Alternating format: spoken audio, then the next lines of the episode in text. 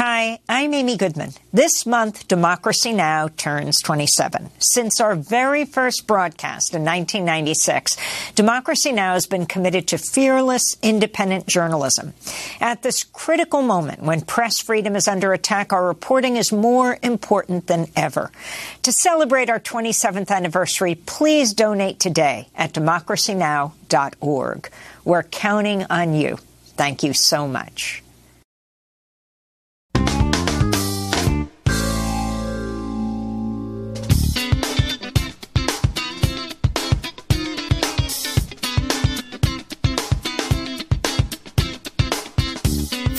Um, this is Democracy Now!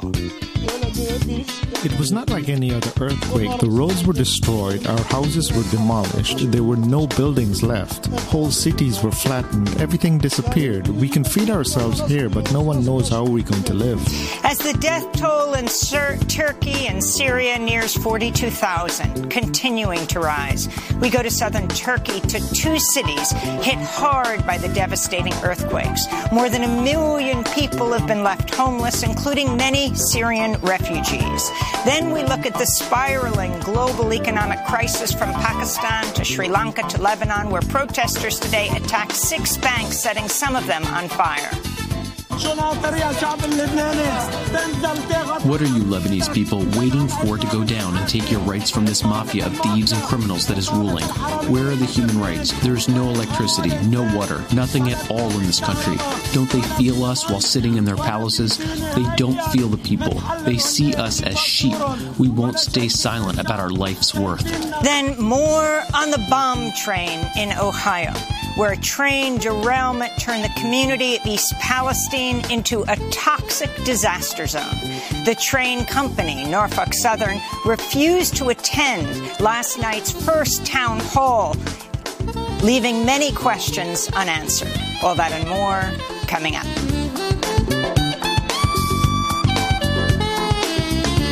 Welcome to Democracy Now!, democracynow.org, the War and Peace Report. I'm Amy Goodman. The combined death toll in Turkey and Syria from last week's massive earthquakes is coming to 42,000. Many more expected to die or have been not counted. Earlier today, rescue workers pulled a 17-year-old girl out of a rubble of collapsed building in the Turkish province of Marash 248 hours after the earthquake struck. In Syria, relief workers blamed U.S.-led sanctions against the Syrian government for hindering rescue and recovery efforts. This is Mohammed Khalil, a medical worker in Aleppo. Sanctions on Syria led to a shortage of drugs for some chronic diseases and for cancer and chemotherapy treatments. Due to the disaster, we urge the U.S. and Western countries to lift those sanctions on us. Syria has been plagued with a grave humanitarian disaster for 13 years and is still struggling now. After headlines, we'll be joined by two guests in Turkey for the latest. A Russian court Wednesday sentenced journalist Maria Ponomarenko to six years in a penal colony for spreading false information, unquote, after she accused Russian forces of bombing a theater in Mariupol, Ukraine last March. Amnesty International's accused Russia of a war crime over the bombing, which killed hundreds of people. Moscow blamed the explosion on Ukrainian nationalists. Addressing the court before her sentencing, Ponomarenko concluded with the defiant words words, quote, no totalitarian regime has ever been as strong as before its collapse, she said. In Buffalo, New York, the white teenager who murdered 10 people in a racially motivated attack in a predominantly black neighborhood last May in a supermarket has been sentenced to life in prison without the possibility of parole. There were dramatic scenes in the courtroom Wednesday as family members of the victims confronted the gunman, just 18 years old, when he published a racist manifesto online before using a legally purchased Bushmaster AR-15 style semi-automatic rifle rifle to systematically seek out and murder black people at a supermarket. The killer live streamed the attack on social media. This is Barbara Massey, sister of shooting victim Katherine Massey. You gonna come to our city and decide you don't like black people. Man, you don't know a damn thing about black people. We're human. We like our kids to go to good schools. We love our kids. We never go in those neighborhoods and take people out. Don't do it. Massey was interrupted as a man lunged at the convicted mass murderer. He was restrained by court officers as the gunman was rushed from the courtroom. The Erie County District Attorney later said the man would not be charged for the outburst. This is Simone Crawley, granddaughter of shooting victim Ruth Whitfield, speaking during victim impact statements. We all know the pure hatred and motivations behind your heinous crime, and we are here to tell you that you failed. We will continue to elevate and be everything that you are not, everything that you hate, and everything that you intended to destroy. We are extremely aware that you are not a lone wolf, but a pawn of a larger organized network of domestic terrorists. And to that network, we say, we as a people are unbreakable. The mass murderer apologized for what he did and said, I don't want anyone to be inspired by me and what I did. In El Paso, Texas, a shooter killed one person and injured three others Wednesday at a shopping mall. The shooting took place at the Cielo Vista shopping center, which is located across a large parking lot from the Walmart, where 23 people were killed in a 2019 racist shooting massacre. According to the Gun Violence Archive, there have been 72 mass shootings since the start of 2023, an average of more than one per day. In Chicago, the father of the shooter at last year's July 4th parade was indicted Wednesday, accused of helping his son obtain a firearm license in 2019. 21-year-old Robert Crimo is charged with 117 felonies after the attack, which killed seven people and left 48 others wounded. Meanwhile, hundreds of Michigan State University students in East Lansing rallied at the state capitol Wednesday, held a silent sit-in protest to demand lawmakers enact new gun control laws following Monday's mass shooting, which killed three people, critically wounding five. January 6 special counsel Jack Smith has subpoenaed President Trump's former chief of staff, Mark Meadows, to testify and provide documents about Trump's efforts to overturn his defeat in the 2020 election. Meadows was involved in the infamous phone call in which Trump pressured Georgia's Secretary of State to find 11,780 votes after Trump's narrow loss to Biden in Georgia. Meadows also reportedly burned documents in his office fireplace in the White House during the final weeks of the Trump administration. This comes after former Vice President Mike Pence said this week he will invoke the Constitution's speech or debate clause to oppose his subpoena from special counsel Jack Smith. Meanwhile, portions of a report by an Atlanta area special grand jury into Trump's actions to subvert the results of the 2020 election will be released today after a Fulton County judge ordered them be made public. District Attorney Fani Willis is considering whether to bring criminal charges against Trump and his allies. Grand jurors heard from 75 witnesses, including Trump's attorney Rudy Giuliani. South Carolina Republican Senator Lindsey Graham and his Mark Meadows, Trump's former chief of staff. Willis is also investigating a group of 16 Georgia Republicans who served as fake presidential electors for Donald Trump. In Virginia, Republican Governor Glenn Youngkin has blocked a bill that would ban search warrants to access personal data on menstrual tracking apps. The measure was put forward by Democrats in an effort to prevent private health information from being used in prosecutions related to abortions following the overturning last year of Roe v. Wade. Abortion is currently legal in Virginia until the 27th week of pregnancy, but Youngkin is pushing to enact a 15-week abortion ban and favors prosecuting providers who violate abortion laws. Warning to our audience, our next stories contain graphic footage.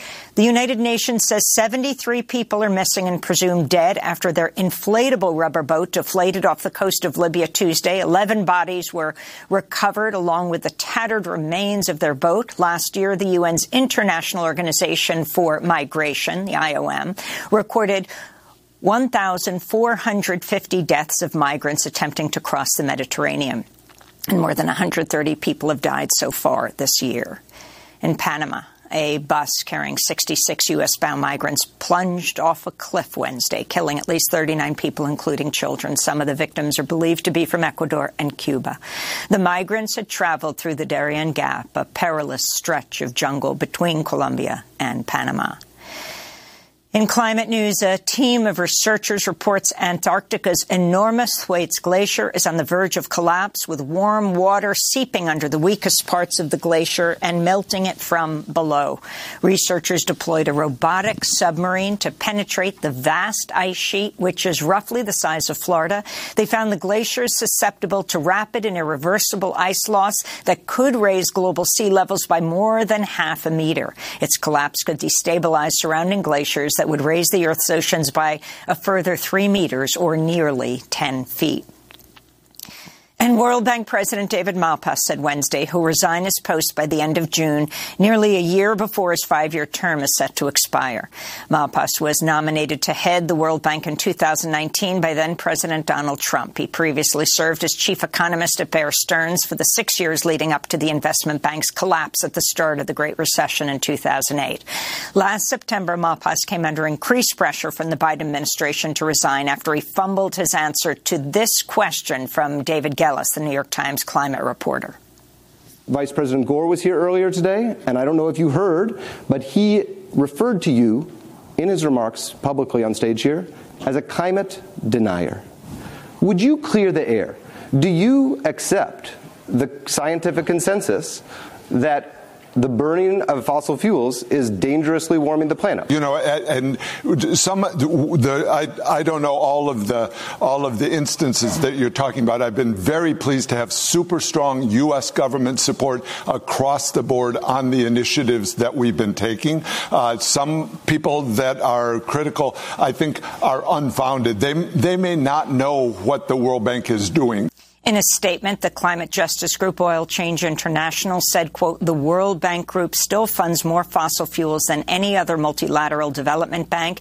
Ending the support for oil, gas and coal needs to be priority number one in the next six weeks ahead of the bank's spring meetings, unquote. And those are some of the headlines. This is Democracy Now!, democracynow.org, the War and Peace Report. I'm Amy Goodman in New York, joined by Democracy Now! co-host Nermeen Sheikh. Hi, Nermeen. Hi, Amy, and welcome to our listeners and viewers across the country and around the world. The death toll from last week's massive earthquakes in Turkey and Syria is nearing 42,000 and continuing to rapidly rise. Over 36,000 deaths have been reported in Turkey, nearly 6,000 in Syria. The World Health Organization's described northwestern Syria as the, quote, zone of greatest concern. The area was already facing a humanitarian crisis after nearly 12 years of war. NATO Secretary General General Jens Stoltenberg has described the earthquakes in Turkey as the deadliest natural disaster in a NATO country since the alliance was formed. Survivors in Turkey say they've been left with nothing. It was not like any other earthquake. The roads were destroyed, our houses were demolished, there were no buildings left, whole cities were flattened, everything disappeared. We can feed ourselves here, but no one knows how we're going to live. In the Syrian city of Latakia, one mother described being rescued after five days. We were trapped for five days. We couldn't move. We were calling God to save us. Me and my son were calling God to save us. Thank God that we survived, but my daughter left us. When I was in the corridor, I told my daughter there is an earthquake. She ran. May her soul rest in peace. Three of us were stuck in the corridor and then the rocks fell on us. My daughter directly died. May her soul rest in peace. Me and my son are alive. We were trapped. We couldn't move between the ceiling and rubbles. We couldn't move. We didn't have food or water. We wanted water only. It was also dark, rubbles. We called for help a lot. No one heard us. We're joined now by two guests. Hişyar Özsoy is deputy chair of the People's Democratic Party, a member of Turkish parliament, who is in southern Turkey. Um, it is in Diyarbakir, the largest Kurdish majority city in Turkey, where he has been helping with disaster relief since the earthquakes. And in Gaziantep, Turkey. Othman Moqbel is the CEO of Action for Humanity, the parent charity of Syria Relief. His recent piece for Middle East Eye is titled, What Else Should Happen Before the World Takes Syrian Suffering Seriously? We welcome you both to Democracy Now! Othman Moqbel, we're going to begin with you. Now, we recognize there's something like a four second delay as you stand there on site in Gaziantep, which is really ground zero in Turkey. And yet so many Syrian refugees were already there before the earthquake. Can you talk about what's happening there and what you think needs to happen?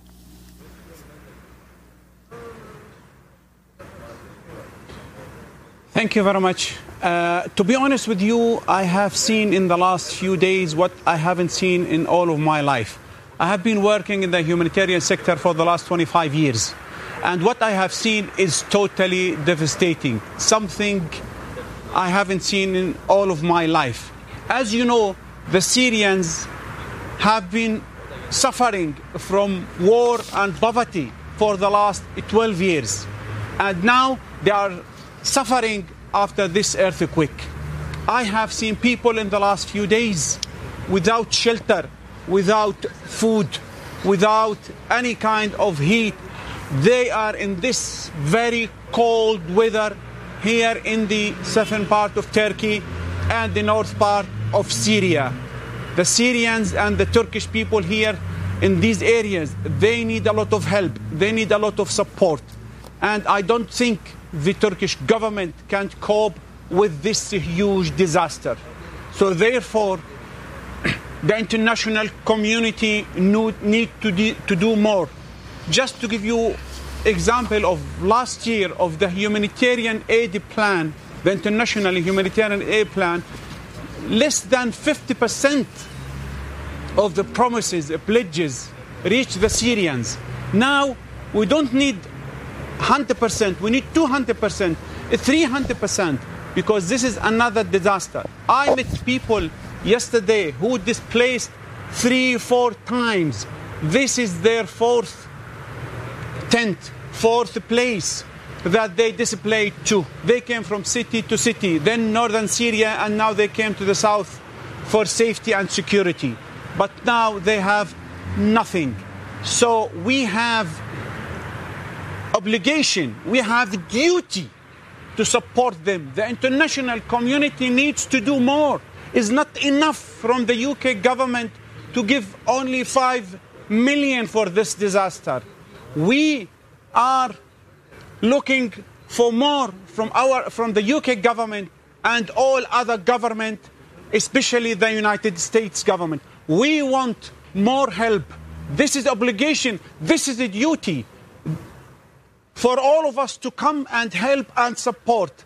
As I said earlier, poverty, war zone, and now earthquake hit the Syrians, and they are in a very dear situation, very difficult situation at this cold weather. Osman, what uh, help apart from, of course, you said uh, about the UK, whatever assistance they've given, which you say is inadequate. What other countries uh, in Europe uh, have contributed aid, and has the U.S. Uh, donated anything uh, to assist Syrians uh, impacted by this devastating earthquake?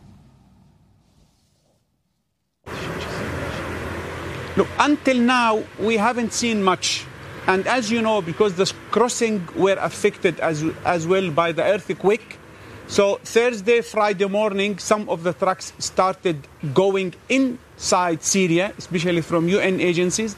And as far as I know, these trucks related to projects previously agreed with different charities, and one of the charities is our charity because we received some of these trucks, and that not related to the earthquake. After that, and after the crossing was fixed. So some trucks and aid started going in. But as I said, if the UK only pledged 5 million, you can understand what about the other countries. And because of that, you can see that Turkey has big share. Yani, in uh, figures, there was a report published by DI in the UK last year shows that Turkey spent on humanitarian aid around 5.5 billion. And this is higher than any other European countries. And this is after the United States, who spent around 10 billion for humanitarian aid. our friends, the Europeans and the European governments, they need to do more in order to support the Syrians. The Syrians have been suffering from all kinds of disasters in the last 12 years, and we can say enough is enough. This is obligation, and we have to do our best to support them and find solution for this disaster, long-term solution.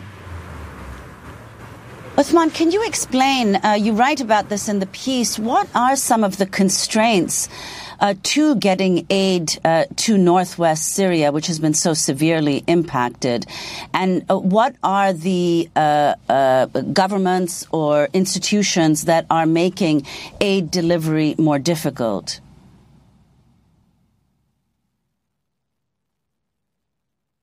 number one, as you know, the crossing because the, as you know, in January, the Security Council renewed the crossing of, uh, uh, of uh, one or two borders to, to, to Syria. And uh, the main one is affected heavily by the earthquake. I think uh, the, the Turkish authorities managed to fix it by, I think, by Thursday or Friday. But this crossing is not enough. And I think the main one of the main problem is one crossing is not enough. So I two days ago I think the Security Council allowed another two uh, crossing uh, for humanitarian aid. I think for three months, if I am not mistaken, and so these four are really not enough. And this is one of the main problems. The second one is, you know, the supply chain between Turkey and Syria because the Syrians inside depend on goods to come from Turkey. And because of the earthquake and uh, uh, Uh, uh, the, the south of Turkey was affected heavily, so was huge need here as well in the south of Turkey.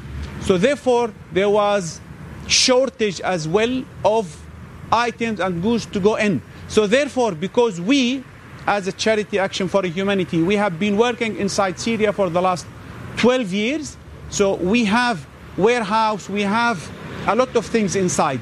But what we have finished in the first two, three days. After that, the prices have increased dramatically, and the suppliers cannot supply us with more goods. So this means we need more crossing. Now we need more even uh, uh, ways to supply uh, the goods inside uh, Syria. And the third one funding. So whatever we have raised as a charity from the community until now is not enough. Good, thank God we have other INGOs now. We have been in discussion with them to support us, and some of them they already promised some good money. But as I said, all of that is not enough. Governments need to come forward and put more money to support the Syrians in the uh, north of Syria and the Turkish. Bear in mind, because this disaster now affected Turkey as well and the people of Turkey, 23 million of Turkish people, they are affected by this as well. So therefore, we need to support both sides and we need to put more efforts inside Syria to stop the suffering of the Syrians. Uthman, you are CEO of Action for Humanity. Our condolences not only for the entire crisis, but for the loss in your own Action for Humanity family of aid workers, which is what all of these groups are dealing with, their own health workers, not to mention doctors and nurses, hospitals collapsing. Um, but I wanted to ask your thoughts on lifting sanctions against Syria. Jane Ferguson writes in The New Yorker, the Assad regime and its ally Russia allegedly are preventing international aid from entering rebel held areas, though we've heard some aid has gotten through. The lifting of sanctions and how difficult is it to get aid to the rebel held areas, and how does that compare to aid in the Syrian government areas in Syria?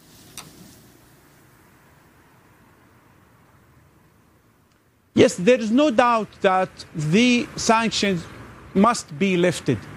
And we should have now, especially at this critical time, we should lift the the, the uh, sanctions and allow the humanitarian aid to go in. we have seen from the first and second day trucks going to the regime area, but we haven't seen that at least since the fourth or fifth day. And still, that is not enough for the northwest of Syria. We have to find different ways. Yeah, I'll tell you, for example, the, uh, um, the UK government has changed the system of immigration to allow the people of Ukraine to come in, which is great because we have to support the Ukrainians, our neighbors, our friends, and that is another disaster. But at the same time, what they have done to allow Syrians to give them more flexibility to work hard to lift the sanctions in order to the humanitarian aid to reach the Syrians. So this is sometimes where people feel the double standard. So we need to be, when it comes to humanitarian, it is should be one standard. We deal with everyone on the same scale and the same standard. So therefore, they have all the Western government, and I hope the United States can lead as well on this regard to find long-term solutions for the Syrians, especially those. You know, in the north, in the northwest of Syria, you have 4.8 million Syrians. 4.1 of them depends on aid, depend on charities and the humanitarian agencies to come and to provide them with water, water, food, shelter, and medicine. This is too much. Enough is enough. We as a charity have been working here for the last 12 years even this crisis affected us heavily. And all other humanitarian agencies who have been working here in, in, in the, in the south of Turkey and the north of, of, uh, of Syria. So we lost four members of our staff and the entire their families. And we lost tens of members of families of all our staff in Turkey and Syria. We have around 500 staff inside Syria, 70 here in the south of Turkey. Every one of them has lost family member or members, colleagues, and friend. And this is for the first time I see in my life that the first group of people who are affected by this crisis are the humanitarian. Therefore, the humanitarian, the humanitarians, we need to support them we need to help them in order to continue their work. And to be honest with you, they still, despite of all the pain, they have still going, doing the work. I have seen in my eyes that their, the, the, their commitment and determination to continue helping others. Well, Othman Moqbel, we want to thank you so much for being with us, CEO of Action for Humanity, speaking to us from Gaziantep, uh, which is also known as Antep in southern Turkey, uh, to uh, Diyarbakir in Turkey, where we're joined by Hişyar Özsoy, deputy chair of the People's Democratic Party, a member of the Turkish parliament representing Diyarbakir in southern Turkey, the largest Kurdish majority city in Turkey, where he's been helping with disaster relief since the earthquakes. Uh, Hişyar Özsoy, can you describe what's happening where you are. How similar is it to um, where um, Othman is, and what you think uh, needs to happen right now? Yeah, um, thank you for the opportunity. Uh, I am now in Diyarbakir. In Diyarbakir, we have only six uh, buildings that were collapsed, and we have close to 500 people who lost their lives but uh, a lot of people, of course, they left the city. Many buildings are damaged. So when you compare with other places, of course, I would say it's even not comparable because the kind of destruction and devastation in, in places like Adiyaman and Marash and Hatay and certain districts of Gaziantep, I mean, is really, really big. We are having a complete disaster here. It's a nightmare situation. Uh, not only uh, so many people died, I mean, uh, of probably around 40,000. Now, these are the official records, but we know that there are still tens of thousands of people who are still under the rubble, and most of the rescue operations are already suspended. Uh, millions of people were affected, complete districts, complete towns are destroyed. So it's going to take a lot of time to recover, actually. Um, in that sense, I totally agree with uh, Osman that that I mean it's not really possible for the Turkish, I would say, government to respond to this crisis. In fact, in the first three days, state and governmental institutions they even didn't exist. They weren't anywhere. It was just ordinary people, civil society organizations, political parties who mobilized to help people. Uh, uh, in need of urgent help like food and shelter and those kinds of things. So the situation is bad. It's going to take a lot of time, and, and definitely there is a need for international support and solidarity. Uh, the government, unfortunately, declared emergency rule. So that was the first thing that they did. Rather than rescuing people from the rubble, they actually are now using emergency rule uh, powers to somehow take control over even the humanitarian aid. Uh, it's a very bizarre situation. The government is obstructing actually civil society as well as political parties to mobilize people for help. So uh, when, uh, when I hear very deeply what Osman was saying about the need for like um, international community to support Turkey and Syria, uh, when you compare the amount of resources and money poured into, for example, the context of, of Ukraine, where, where, where we have a war actually over the last year due because of the Russian invasion of unlawful invasion, of course, of, of, Ukraine. There is a war there. Many people are dying. Probably not this many people that we have lost. I mean, in in in the earthquake. But when you see the kinds, probably like hundreds of billions of dollars they were poured into that context, which is somehow militarizing the conflict, further militarizing the conflict. But but when it is security and defense and those kinds of issues, there are always uh, resources available. Money is always available. But when it comes to like a humanitarian situation like this, really, I mean, the numbers, the kind of funding that we are having from the international institutions is very, very limited. So more needs to be done. This is not a natural disaster in Turkey. It is a human made disaster. Yes, earthquakes do happen. This is an earthquake zone. And since 1999, when we had a big earthquake in, in, in close to Istanbul, where, when we lost actually tens of thousands of people, since then, a lot of scientists, experts, uh, geologists, they have been warning our governments to prepare the country, particularly these towns and the people there, uh, for, for the earthquake, but nothing was done. And because we don't have safe buildings we don't we have a lot of corruption and bribery unfortunately. There is no good uh, governmental inspection of the construction sector which is the backbone of of, of, of, of turkish economy.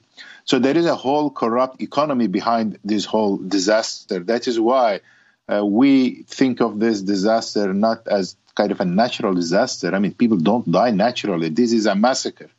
And, and, and from the local governments to the central government to many other institutions uh, who are responsible to actually build like like safe houses for our people. The average citizen should have a right to a safe place to live. But we have seen like buildings only that were constructed like last year, two years ago, three years ago, despite the fact that we have on the paper strict regulations, but nobody is following the rules. And then an earthquake with a magnitude of 7.7 happens, and we have tens of thousands of people dead. In Japan, for example, an earthquake of 9.1 even couldn't be this this this kind of uh, deadly. So so that is why I think. I mean, I, I hope that people t- in Turkey, our governments will take this as a very serious warning because Turkey is an earthquake country. I mean, these earthquakes are going to happen, but we never take the lesson and we never prepare our towns and our people. And, and in that sense, we all actually have uh, a, a lot of responsibility. Hişyar, could you elaborate on that? Why uh, you believe that Turkey, uh, despite this devastating earthquake of 1999, did not take steps? I mean, some have suggested uh, that in the last 20 years, in which Erdogan has been the leader, first as prime minister and then as president, there was an increasing centralization of power around the presidency, and that this somehow uh, has contributed uh, to Turkey's lack of preparedness. Could you respond to that, whether you think that's true, and if so, how? Yeah, I mean, uh, you see, in Turkey, there is something that we call imar affı uh, in Turkish, which is, I think, it can be translated as zoning permission or zoning amnesty. So, which means that I mean, people construct buildings uh, not following the rules, and you know, uh, all kinds of buildings. Uh, which are not properly built, which do not have the, the, the, permission from the government or the local authorities. These are just totally illegal settlements, okay? And then before every almost every election, there is an amnesty for these people. So all these unlawfully constructed uh, like unsafe buildings, they are actually there is a like the government pardons them, and all of them they become legal. This is a very very major problem. It's not about the AKP government. Historically, over the last 50, 60 years, we have this practice. Every single government to get some votes, they declare these amnesties and they make legal unlawfully built unsafe like uh, houses, apartments. That is one thing, and the second thing is. Uh, I, I mean, of course, I mean the the, the housing like the housing and these buildings, they are totally left to the mercy of a totally unregulated housing and construction market. So even the inspection of these buildings is being done by private companies. That is the most ridiculous thing. This is about the safety of your citizens. So you cannot really leave the inspection of those buildings to private companies. So in that sense, there should be some kind of public regulation of, of these buildings. So for example, a, a, a construction company actually, they can also have a, a building inspection company and they can pay the, that, that company to inspect the buildings that they themselves are constructing. It is such a ridiculous situation. So, so the local governments and the central government they need to take responsibility and make sure that the houses that are being built are built properly based on the rules and, and punish those who, who, who do not follow the rules. Honestly, we think this is a massacre and there are perpetrators. Now the government is arresting a couple of contractors, some business people, but I mean, that is scapegoating actually and, and they are also attacking some poor Syrian refugees, uh, accusing them of like you know stealing stuff from the the, the rubble. Uh, so now we have the the immigrants to attack, right? The Syrian poor refugees, immigrants to attack, and then we have a couple of uh, uh, contractors, some business people who built those buildings. Yes, they do have some responsibility, but the majority of the responsibility falls on the shoulders of the government and the local governments who are authorized, who are responsible to make sure that these buildings are built properly uh, as, as, as safe was. That is not happening. And there is corruption, there is bribery. And I was in Marash district.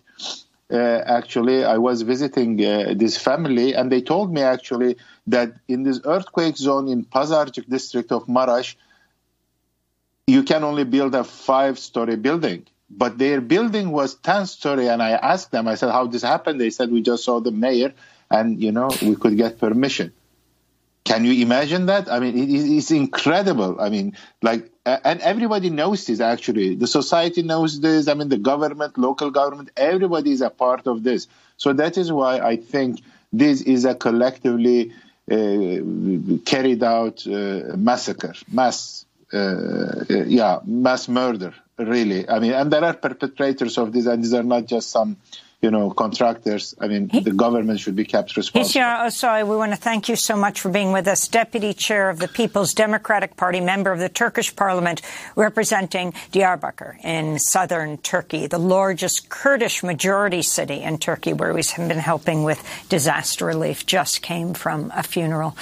Next up, we look at the spiraling global economic crisis from Pakistan to Sri Lanka to Lebanon, where protesters today attacked six banks, setting some of them on fire. Back in 30 seconds.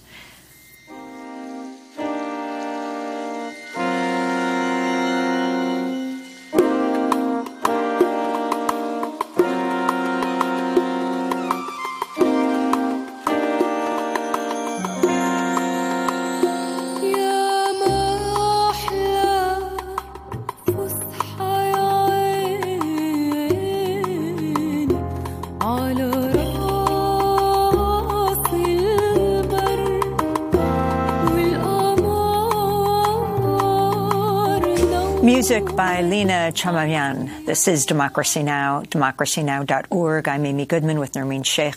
As debates continue in Washington over raising the debt ceiling and combating inflation, we take a global look at the growing international economic crisis as soaring inflation and devalued currencies leave nations across the globe confronting a catastrophic debt crisis. Lebanon's facing what the World Bank has described as, quote, among the most severe crises globally since the mid 19th century.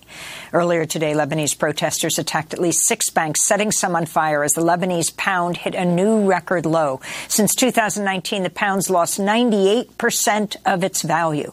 Protesters accuse the Lebanese government and banks of failing to help the people.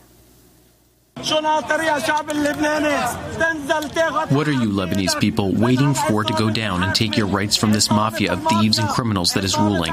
Where are the human rights? There is no electricity, no water, nothing at all in this country. Don't they feel us while sitting in their palaces? They don't feel the people. They see us as sheep. We won't stay silent about our life's worth. In addition to Lebanon, numerous other countries are facing similar crises. An Iraq protest recently broke out in Baghdad over the plummeting value of Iraq's currency, the dinar. In Egypt, the value of the Egyptian pound has shrunk in half over the past year while prices have soared. In Sri Lanka, authorities have just raised the price of electricity by 66% in an effort to get a bailout from the International Monetary Fund. Last year, Sri Lanka defaulted on its debt for the first time in its history. Pakistan is also facing its worst economic crisis, leading to gas shortages, power outages, rampant price increases. Meanwhile, in Argentina, inflation's hit nearly 100%. To look more at this global growing economic crisis, we're joined by Jomo Kwame Sundaram. He is a Malaysian economist at the Khazanah Research Institute in Kuala Lumpur, Malaysia. He was an economics professor and then UN Assistant Secretary General for Economic Development. In 2007, he received the Wassily Leontief Prize for advancing the frontiers of economic thought. Professor Jomo Kwame Sundaram, thank you so much for being with us. Can you just comment on what is confronting in the United States? We focus on inflation here, but the global catastrophe of inflation and what it means.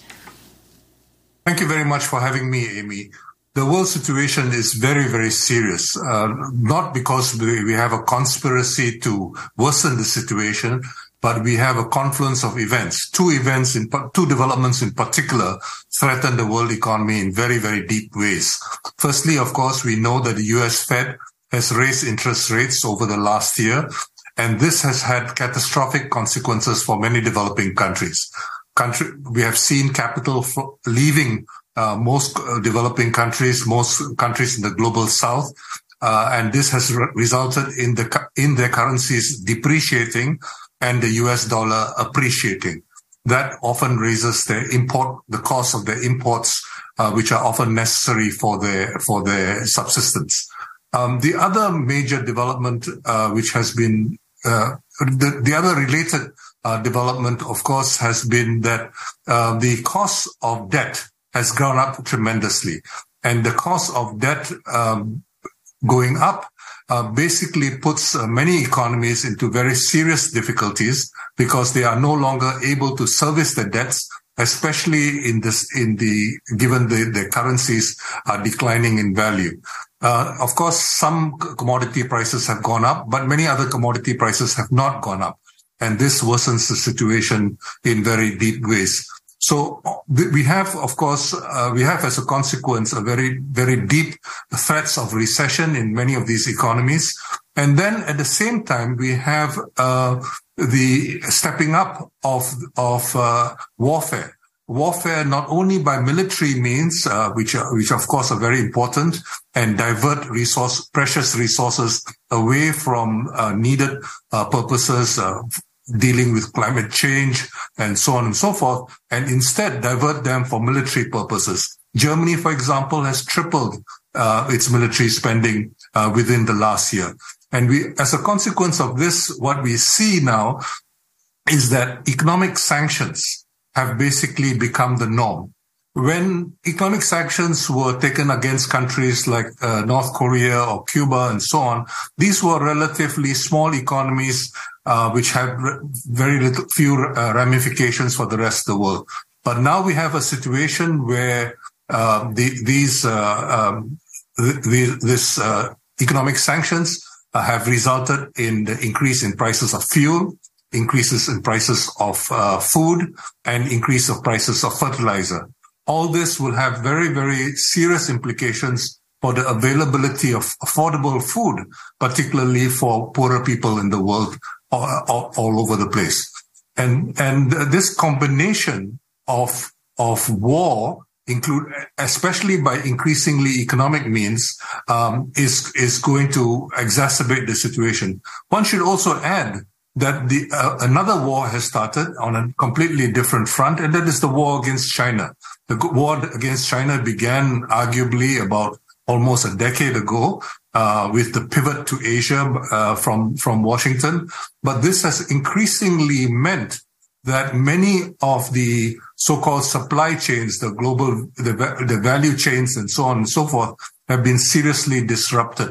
And this was uh, adversely affects all other countries as well.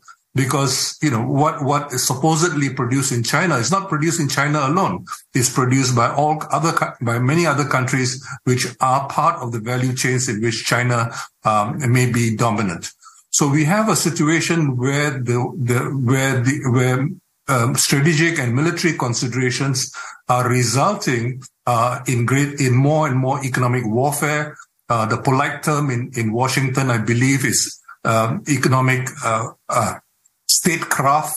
Um, um, and and this, of course, uh, threatens to to to, um, to threatens the world in very profound ways.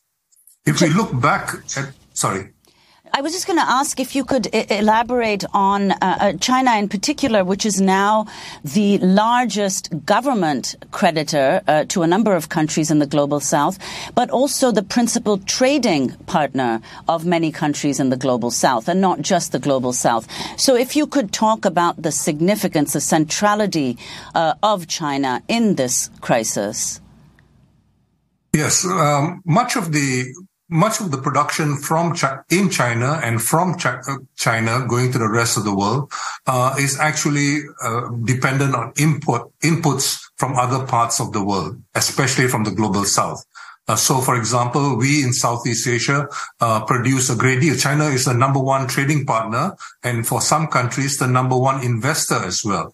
Uh, the same is, inc- is increasingly true in many sub-Saharan African countries, and much of the growth in sub-Saharan Africa in, in the first decade of, of this century was largely due to the g- increase of demand from China and India and, and other uh, so-called new markets. And in, even in Latin America, we find that the principal trading partner for many countries, and sometimes even the principal investor, uh, happens to be China.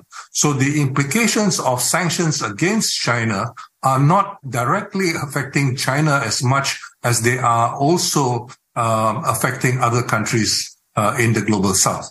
So the the fact that they are borrowing that many of these countries are borrowing from China um, is, is, of course a, a, a, matter of serious concern for these countries. Mo- most uh, countries in the global south do not want to to take part uh, on either side of the Cold War, which is emerging. They would prefer to be non-aligned, and so there's a new role for what was once called non-alignment in the first Cold War. But this non-alignment, of course, is very different because we are basically talking about very similar economies which are run, dominated by, by what might be termed capitalist enterprises. Some perhaps more state enter, state capitalists, some less state capitalists, and so on and so forth. So th- this, this relationship with China is so central for many, many countries in the global south that any blow ag- intended against China often adversely affects many other countries, uh, sometimes even much more than they affect China. And could you explain, Jomo, what the impact is of having many more creditors uh, than in the past? I mean, not just China, uh, the IMF, etc., uh, but others involved as well. What are the effects of that on attempts to restructure uh, this debt? When the U.S. Fed raised interest rates in the in the early 1980s, uh, this basically shocked the world economy, and the world economy threatened to come to a grinding halt. Uh, President Reagan at that time uh, forced a reversal of the of the Fed's policies, and and and and the U.S. economy picked up. But as we all know now, um, Latin America lost at least a decade. Some people would argue more than a decade. And uh, much of sub-Saharan Africa uh, lost arguably two decades. Some even uh, suggest a quarter of a century as a consequence of the raising of interest rates and also the kinds of policies which were imposed uh, from the Washington-based so-called Bretton Woods institutions, uh, such as the World Bank and the International Monetary Fund. The consequence of that was to bring many of these economies to a grinding halt. Much of this was justified as ne- supposedly necessary to get these economies off to a fresh start. But that fresh start never really came. As we now know, with the benefit of hindsight, what, when economies began to pick up, they began to pick up precisely for other reasons, uh, including the external demand from places like China and India, which I referred to earlier. And finally, the human effects of this around the world. We started this conversation by talking about Lebanese protesters burning the banks, the massive inflation in Egypt, and what's happening in Pakistan. Well, what's happened in Lebanon, of course, was preceded by what happened um, months ago in, in, in Sri Lanka and similar uh, episodes which have happened elsewhere. Uh, but but the ability to protest presumes a certain degree of uh, you know, a certain degree uh, of of uh, of means to do so. In many situations, people are suffering, often in silence, tr- trying to to make ends meet. Usually, invariably, when governments are forced to cut spending, they cut health spending, they cut social spending, they cut education spending. They cut other kinds of social provisioning, for example, uh, for girl children and so on and so forth. And very importantly, they cut uh, spending uh, uh for for for example trying to adapt uh, to global warming, global heating, uh, if you will.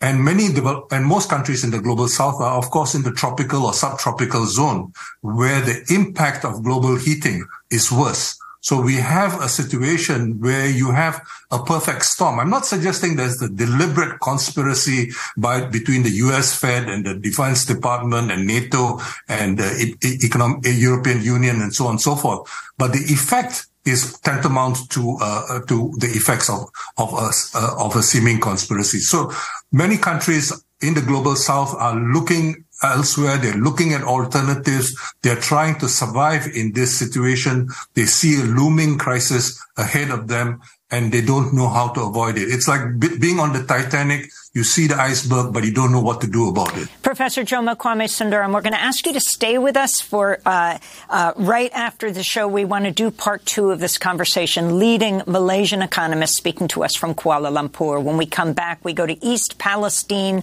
Ohio. Stay with us. Destroy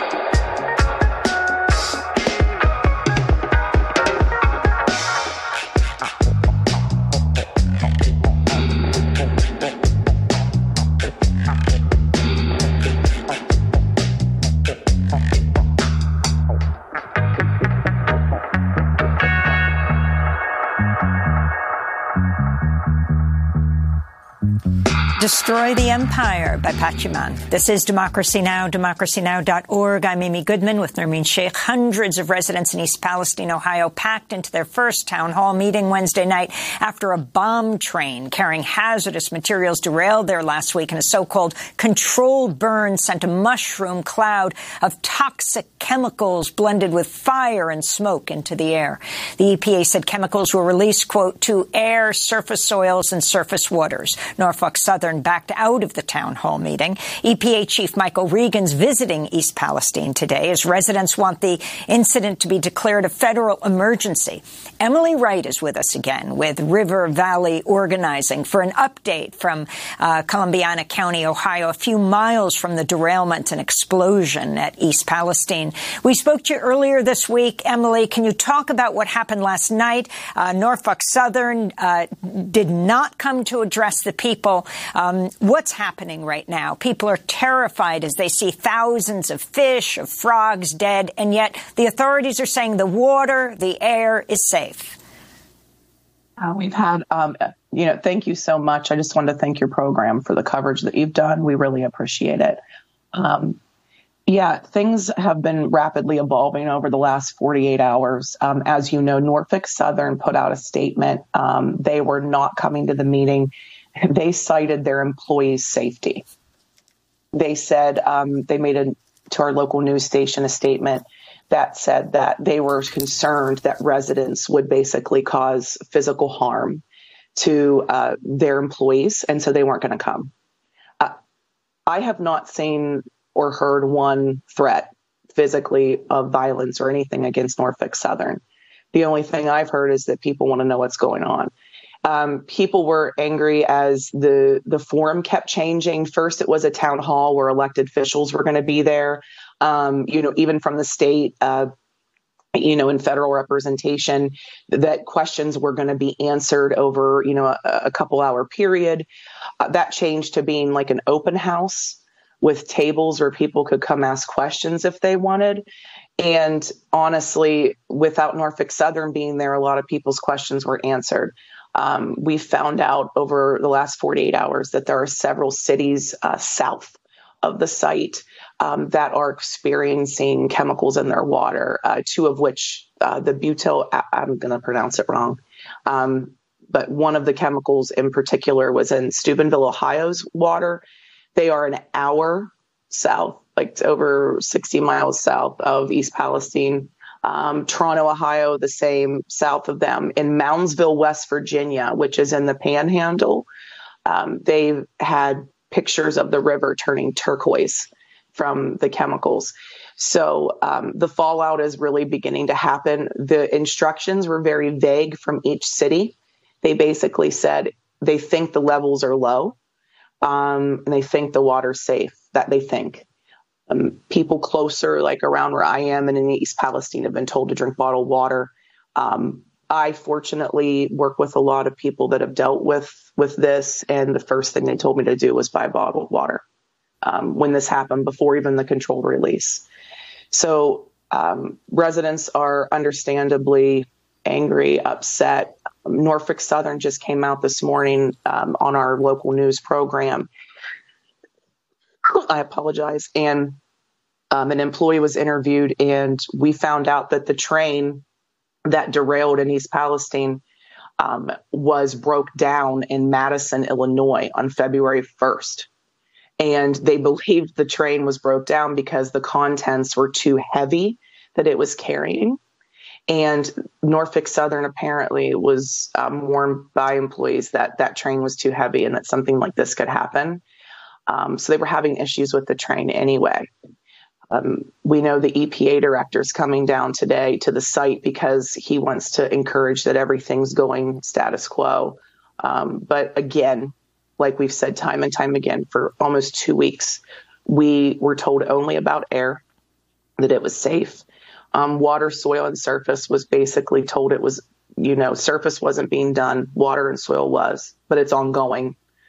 Um, Emily, we have 20 people, seconds. Your final comment.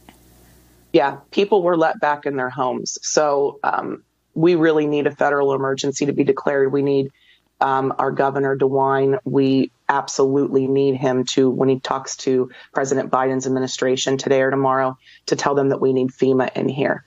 There are short term and long term effects that will be some of the gravest that this nation has ever seen in a train derailment. Well, Emily Wright, we're going to continue to follow this story. Development Director for River Valley Organizing in Ohio, speaking to us from Portsmouth, Ohio, just next to East Palestine, where the train derailment took place. The train was two miles long with toxic chemicals. That does it for our show. Democracy Now! is produced with Renee Feltz, Mike Burke, Deena Guzder, Messiah Rhodes, Nermeen Shaikh, Maria Taracena, Tami Woronoff, Charina Nadura, Sam Alcoff. I'm Amy Goodman with Nermeen Shaikh.